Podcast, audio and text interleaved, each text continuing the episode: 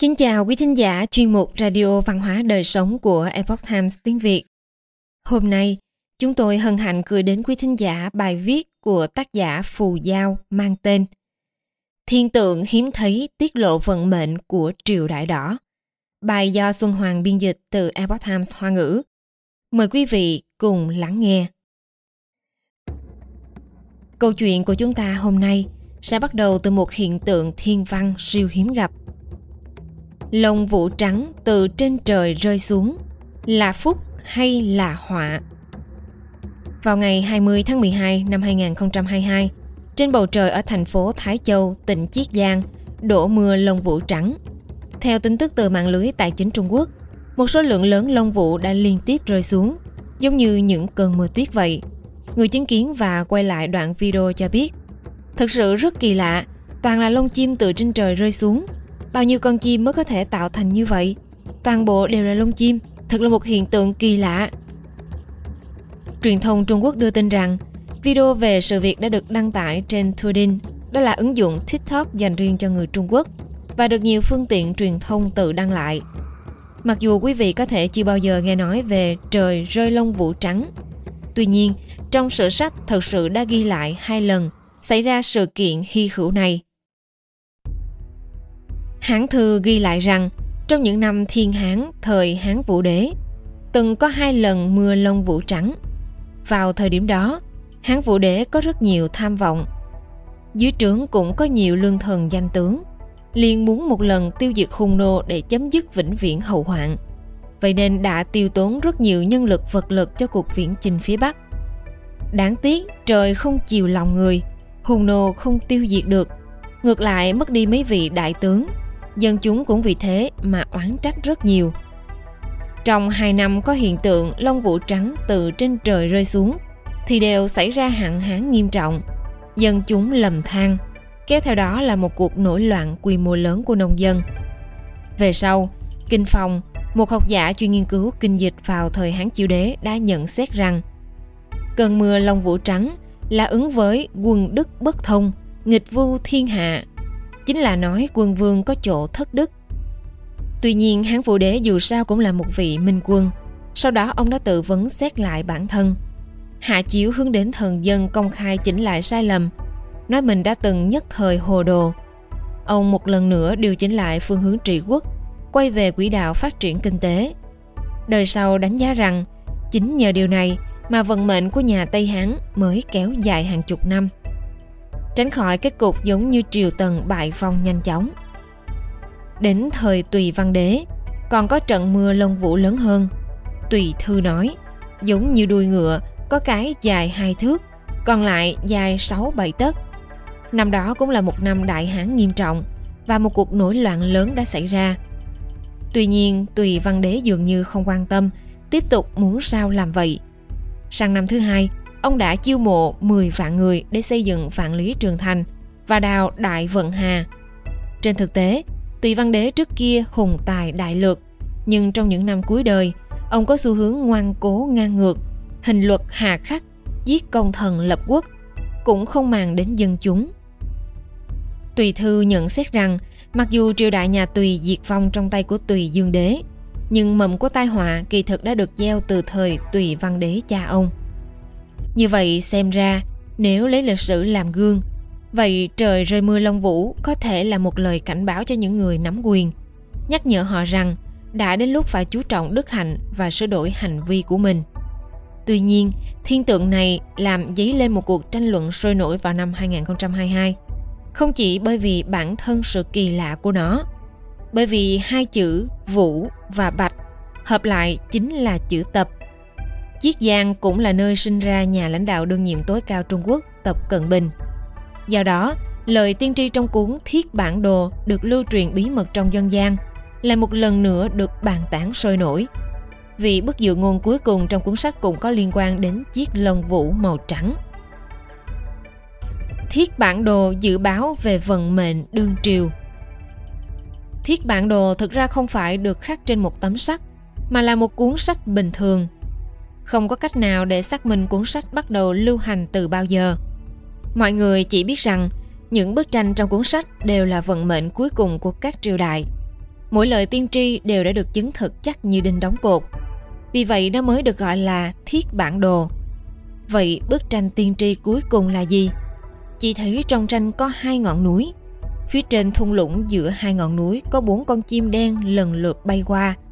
Có một con chim màu trắng đâm vào lưng chừng ngọn núi bên phải. Máu bắn tung tóe lên vách đá và đang rơi xuống núi. Phía dưới bức tranh có viết một hàng chữ Bạch Vũ mau điệu nhi tràng tử tại Sơn Giá Biên. Nghĩa là con chim lông trắng đâm vào sườn núi này rồi chết. Vào những năm 1980, có một cao nhân từng nói rằng vận mệnh của triều đại hiện tại ứng với bốn chữ giang hồ tập Ngũ. Lúc đó không ai hiểu điều này có nghĩa là gì. Nhưng bây giờ xem ra, vừa nhìn là đã rõ. Bởi vì ba chữ giang hồ tập tình cờ là họ của ba thế hệ lãnh đạo gần đây nhất của Trung Cộng. Còn chữ Ngũ thì sao? Có người nói là năm đời, cũng có người nói phải chăng là ám chỉ chữ vô, nghĩa là sau tập là sẽ không còn nữa. Một số người giải đoán rằng bốn con chim đen cộng một con chim trắng trong thiết bản đồ phải chăng đại diện cho năm thế hệ lãnh đạo của Trung Cộng. Con chim trắng đâm chết đó phải chăng tượng trưng cho chiếc lông trắng cũng chính là chữ tập. Hứa phụ tiên đoán sự diệt vong của nhà Tần. Tất nhiên là lời tiên tri. Trước khi chuyện chưa xảy ra, quý vị có thể giải thích chúng theo các cách khác nhau. Kỳ thực, trong lịch sử cũng có rất nhiều lời tiên tri mà trước khi sự kiện xảy ra, mọi người đều không tin là thật. Năm đó, Tần Thủy Hoàng thôn tính sáu nước, thống nhất thiên hạ. Ai có thể nghĩ rằng nhà Tần sẽ bị diệt vong chỉ sau hai đời. Ngày đó, Tần Thủy Hoàng du ngoạn thiên hạ, oai phong lẫm liệt. Trong số bách tính đang đứng xem bên đường, có một nam tử trung niên nói Tôi cũng muốn được như ông ấy. Mọi người đều chế giễu người này vì đã quá mơ mộng hảo huyền. Tuy nhiên, 10 năm sau, giấc mộng của người này đã thành hiện thực.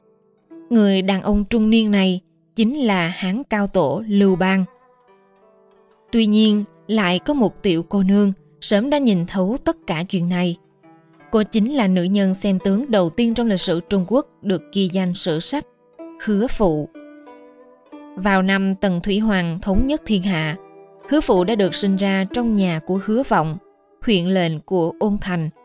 Đứa trẻ này rất đặc biệt, khi sinh ra đã cầm trong tay một miếng ngọc bội xinh đẹp. Trên miếng ngọc phản phất có hình bát quái, hơn nữa chỉ mới 100 ngày đã biết nói chuyện. Tần Thủy Hoàng sau khi nghe tin cho rằng đó là điềm lành, liền tặng cho hứa vọng 2.000 lượng vàng, yêu cầu ông nuôi dạy con gái mình cho tốt. Khi hứa phụ lớn lên đã được minh sư chỉ điểm, tuổi còn nhỏ đã trở thành một thầy xem tướng nổi tiếng. Lời ra khỏi miệng, không câu nào không chuẩn. Tần Thủy Hoàng sau khi nghe được, liền ban chiếu cho hứa phụ vào cung trò chuyện. Không ngờ tiểu cô nương không chịu đi. Phụ thân hứa vọng rất tức giận nói. Hài tử, người sao lại vong ân phụ nghĩa như vậy? Hoàng thượng đối xử tốt với người như vậy, ngươi lại không muốn báo đáp. Ai ngờ đứa nhỏ thở dài một tiếng nói. Triều tần số đã tận, thiên hạ chẳng mấy chốc sẽ đại loạn. Nếu con đi, làm thế nào nói với hoàng thượng đây? Hứa vọng kinh ngạc đến thất sắc, vội vàng nói rằng Hài tử, ngươi ăn nói hồ đồ, từ bây giờ đừng xem tướng cho người khác nữa. Nhảy mắt vài năm đã trôi qua, quả nhiên đúng như lời hứa phụ dự đoán. Thiên hạ đại loạn. Vào ngày Lưu Bang tấn công Hàm Dương, đi qua Ôn Thành, ở ngoài cổng thành đã tự xưng tên họ, nói muốn gặp hứa phụ. Hứa phụ từ trên đỉnh thành nhìn ông ấy một cái, liền nói với hứa vọng rằng Phía dưới chính là chân long thiên tử, xin phụ thân mở cửa thành đầu hàng. Hứa vọng rất tin lời con gái, đã ngoan ngoãn dân thành. Sau này khi Lưu Bang đoạt được thiên hạ cũng không quên hứa phụ, phong nàng làm minh thư đình hầu. Vào thời đại Hán, hứa phụ không chỉ được phong hầu. Hán văn đế Lưu Hằng thậm chí còn nhận nàng làm mẹ nuôi của mình. Chuyện này rốt cuộc là như thế nào? Khi đó, dưới trưởng Lưu Bang có một tướng sĩ tên là Ngụy Vương Bảo. Ngụy có một tiểu thiếp tên là Bạc Cơ. Một ngày nọ, khi hứa phụ nhìn thấy bạc cơ, liền nói rằng cô ấy sẽ sinh ra thiên tử. Ngụy Vương Bảo nghe tin này thì rất vui mừng, tự hỏi sau này mình phải chăng sẽ là hoàng đế. Ý vừa động thì tâm phản nghịch liền nổi lên. Kết quả là sự tình bại lộ. Ngụy Vương Báo rất nhanh đã bị giết. Vậy hứa phụ phải chăng nhìn nhầm? Thực tế là không phải. Bà Cơ là người nhà của tội nhân, bị đưa vào hậu cung làm cung nữ. Về sau nàng được Lưu Bang sủng ái, sinh ra Lưu Hằng, cũng chính là Hán Văn Đế sau này. Lưu Bang có 7 người con trai và một vị hoàng hậu là Lã Hậu. Theo lẽ thường, sẽ không đến phiên Lưu Hằng làm hoàng đế. Tuy nhiên Lưu Hằng đã sống sót sau cuộc tranh giành quyền lực giữa Lã Thái Hậu, các hoàng tử và đại thần. Cuối cùng lên ngôi một cách thần kỳ, ứng nghiệm cho câu nói của năm đó của hứa phụ. Mặc dù vậy, hứa phụ cũng không màng danh lợi. Đến năm 50 tuổi thì bà từ quan lui về ở ẩn, chuyên tâm nghiên cứu tướng số, viết sách, trở thành nhân vật trụ cột trong việc kế thừa thuật tướng số của Trung Quốc cổ đại. Josephine sẽ là hoàng hậu của nước Pháp. Nữ sĩ sinh ra đã có dị tượng, nói đâu trúng đó như hứa phụ, vẫn không chỉ có một. Marie Anna Nomo cũng là một trong những nữ thầy tướng nổi nhất trong lịch sử Pháp quốc. Vì tiên đoán được số mệnh của hoàng hậu Josephine của Napoleon. Năm 1772, Marie được sinh ra trong một gia đình bình dân ở gần Paris, với mái tóc đen dài và cái miệng đầy răng. Bị mọi người coi là quái vật, yêu cầu cha mẹ Marie đuổi cô đi. Cha mẹ cô không còn lựa chọn nào khác ngoài việc gửi cô đến một tu viện. Marie từ nhỏ đã có thể dự đoán một số việc nhỏ xung quanh mình và những gì cô bé nói đều rất chính xác. Đến năm 7 tuổi, khi viện trưởng của tu viện sắp từ chức, cô bé đã dự đoán chuẩn xác tên của người kế vị. Điều này khiến những người lớn đều nhìn cô bé với ánh mắt khác. Danh tiếng của nhà tiên tri nhỏ tuổi Marie lan rộng. Rất nhiều người nổi tiếng đã đến thăm cô bé. Sau khi lớn lên, Marie đã mở một tiệm bói toán ở Paris. Người ta kể rằng khi Josephine còn chưa quen biết Napoleon, cô đã từng cùng bạn mình đến gặp Marie để hỏi chuyện tình duyên. Marie không mấy quan tâm đến người bạn đó, nhưng lại quay đầu sang nói với Josephine rằng số phận của nước Pháp sẽ sớm nằm trong tay cô. Josephine nghe xong thì trố mắt không nói nên lời. Lúc đó cô vừa mới quá chồng, còn đang nuôi hai người con. Không biết tương lai sẽ đi về đâu. Vận mệnh nước Pháp làm sao có thể liên quan đến mình. Sau đó, Mary bê ra một bát đựng đầy chất lỏng kỳ lạ. Nắm lấy tay Josephine, nhanh chóng dùng kim đâm vào một đầu ngón tay và nhỏ một giọt máu lên trên. Giọt máu này không phân tán, hơn nữa còn không ngừng thay đổi hình dạng trong bát. Cuối cùng ngưng tụ thành hình chiếc vương miện. Marie nói với ngữ giọng chắc chắn Cô sẽ trở thành hoàng hậu. Josephine rời đi trong trạng thái tinh thần hoảng hốt, không để ý đến một người đàn ông ăn mặc thời thượng ở cửa. Người đàn ông này chính là Napoleon. Khi Napoleon đi đến trước mặt Marie, Marie lập tức nói Đức vua của tôi, ngài đã đến. Ngài sắp kết hôn rồi, không lâu nữa, ngài sẽ gặp được cô dâu của mình. Ngài sẽ trở thành đế vương, nổi tiếng khắp thiên hạ và sống một cuộc sống xa hoa. Nhưng đây chỉ là trước khi Ngài 40 tuổi. Khi 40 tuổi, Ngài sẽ quên đi người yêu mà ông trời đã ban cho Ngài. Và đây sẽ là khởi đầu cho nửa sau cuộc đời bi thảm của Ngài. Ngài sẽ chết trong đau đớn. Hơn nữa tất cả bạn bè và người thân của Ngài sẽ tuyên bố rằng họ chưa bao giờ quen biết Ngài. Napoleon Bonaparte lúc bấy giờ là một sĩ quan pháo binh, căn bản là không tin vào lời tiên tri của Marie. Trong một thời gian dài, ông luôn nghĩ làm sao mình có thể tin được lời nói nhảm nhí của bà bói đó? Làm sao bà ấy có thể giúp mình? Và lịch sử sau đó thì ai cũng biết. Josephine gặp Napoleon trong một bữa tiệc và hai người yêu nhau. Josephine thực sự đã trở thành hoàng hậu của nước Pháp. Tuy nhiên, cuối cùng tình yêu giữa hai người không có kết thúc tốt đẹp và Napoleon đã qua đời trên một hòn đảo hoang. Nhà tiên tri người Anh Tôi sẽ chết đói trong cung điện hoàng gia. Ở Anh quốc, đối diện với Pháp quốc bên kia sông, cũng có một thầy bói gặp được quốc vương nhờ lời tiên tri, đồng thời trở thành bạn của nhà vua. Nhưng ông ấy là vì thế mà bị chết đói. Ông ấy là Robert Nixon, sống vào thế kỷ thứ 15. Nixon sinh ra ở nông thôn, từ nhỏ đã nói một số câu kỳ quái. Nhưng dần dần mọi người phát hiện ra rằng những gì cậu bé nói có thể thành hiện thực trong một tương lai không xa. Một ngày nọ, khi Nixon đang chăn bò, thì đột nhiên lẩm bẩm, bắt đầu lặp đi lặp lại hai cái tên Richard và Henry. Cuối cùng, Nixon nói, Bây giờ Henry đã vượt qua con mương đó. Henry đã giành chiến thắng rồi. Mọi người không hề ngạc nhiên biết rằng Nixon lại đang nói lời tiên tri rồi. Lúc đó vua Richard đệ tam của Anh quốc đang quyết chiến với Henry VII, người sau này đã cướp ngôi của ông. Cuối cùng Henry đã giành chiến thắng và lập nên triều đại Tudor.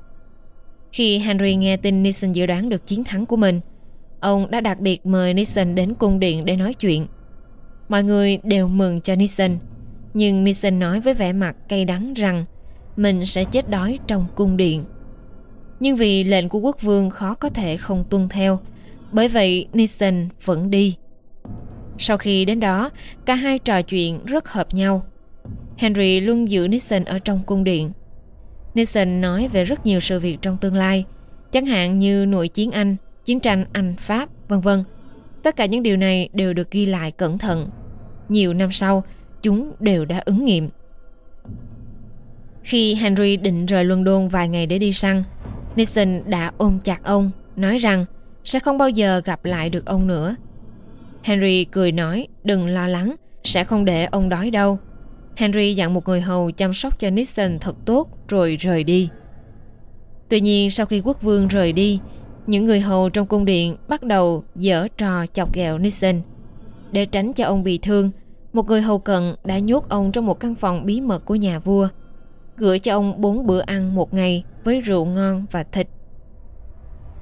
Không ngờ vài ngày sau, người hầu này có việc rời đi, nhưng lại quên lệnh cho gia nhân tiếp tục đưa cơm cho Nixon. Khi trở lại vào ba ngày sau, Nixon đáng thương đã lặng lẽ qua đời trong căn phòng bí mật. Có người nói Nixon quá ngốc, sao không về quê để tránh khỏi chết đói. Cũng có người nói rằng Nixon là một nhà tiên tri thực sự. Ông biết rằng thiên mệnh là không thể tránh khỏi. Dù là việc lớn như biến thiên của lịch sử, thay triều đổi đại, hay là việc nhỏ như sinh mệnh của một người dân. Đối mặt với vận mệnh lớn lao, chúng ta có thể làm chủ được bao nhiêu. Quý thính giả thân mến, chuyên mục Radio Văn hóa Đời Sống của Epoch Times tiếng Việt đến đây là hết. Để đọc các bài viết khác của chúng tôi, quý vị có thể truy cập vào trang web epochtimesviet.com. Cảm ơn quý vị đã lắng nghe, quan tâm và đăng ký kênh. Xin chào tạm biệt và hẹn gặp lại quý vị trong chương trình lần sau. Kính chúc mọi điều bình an và tốt lành đến quý vị cùng người thân.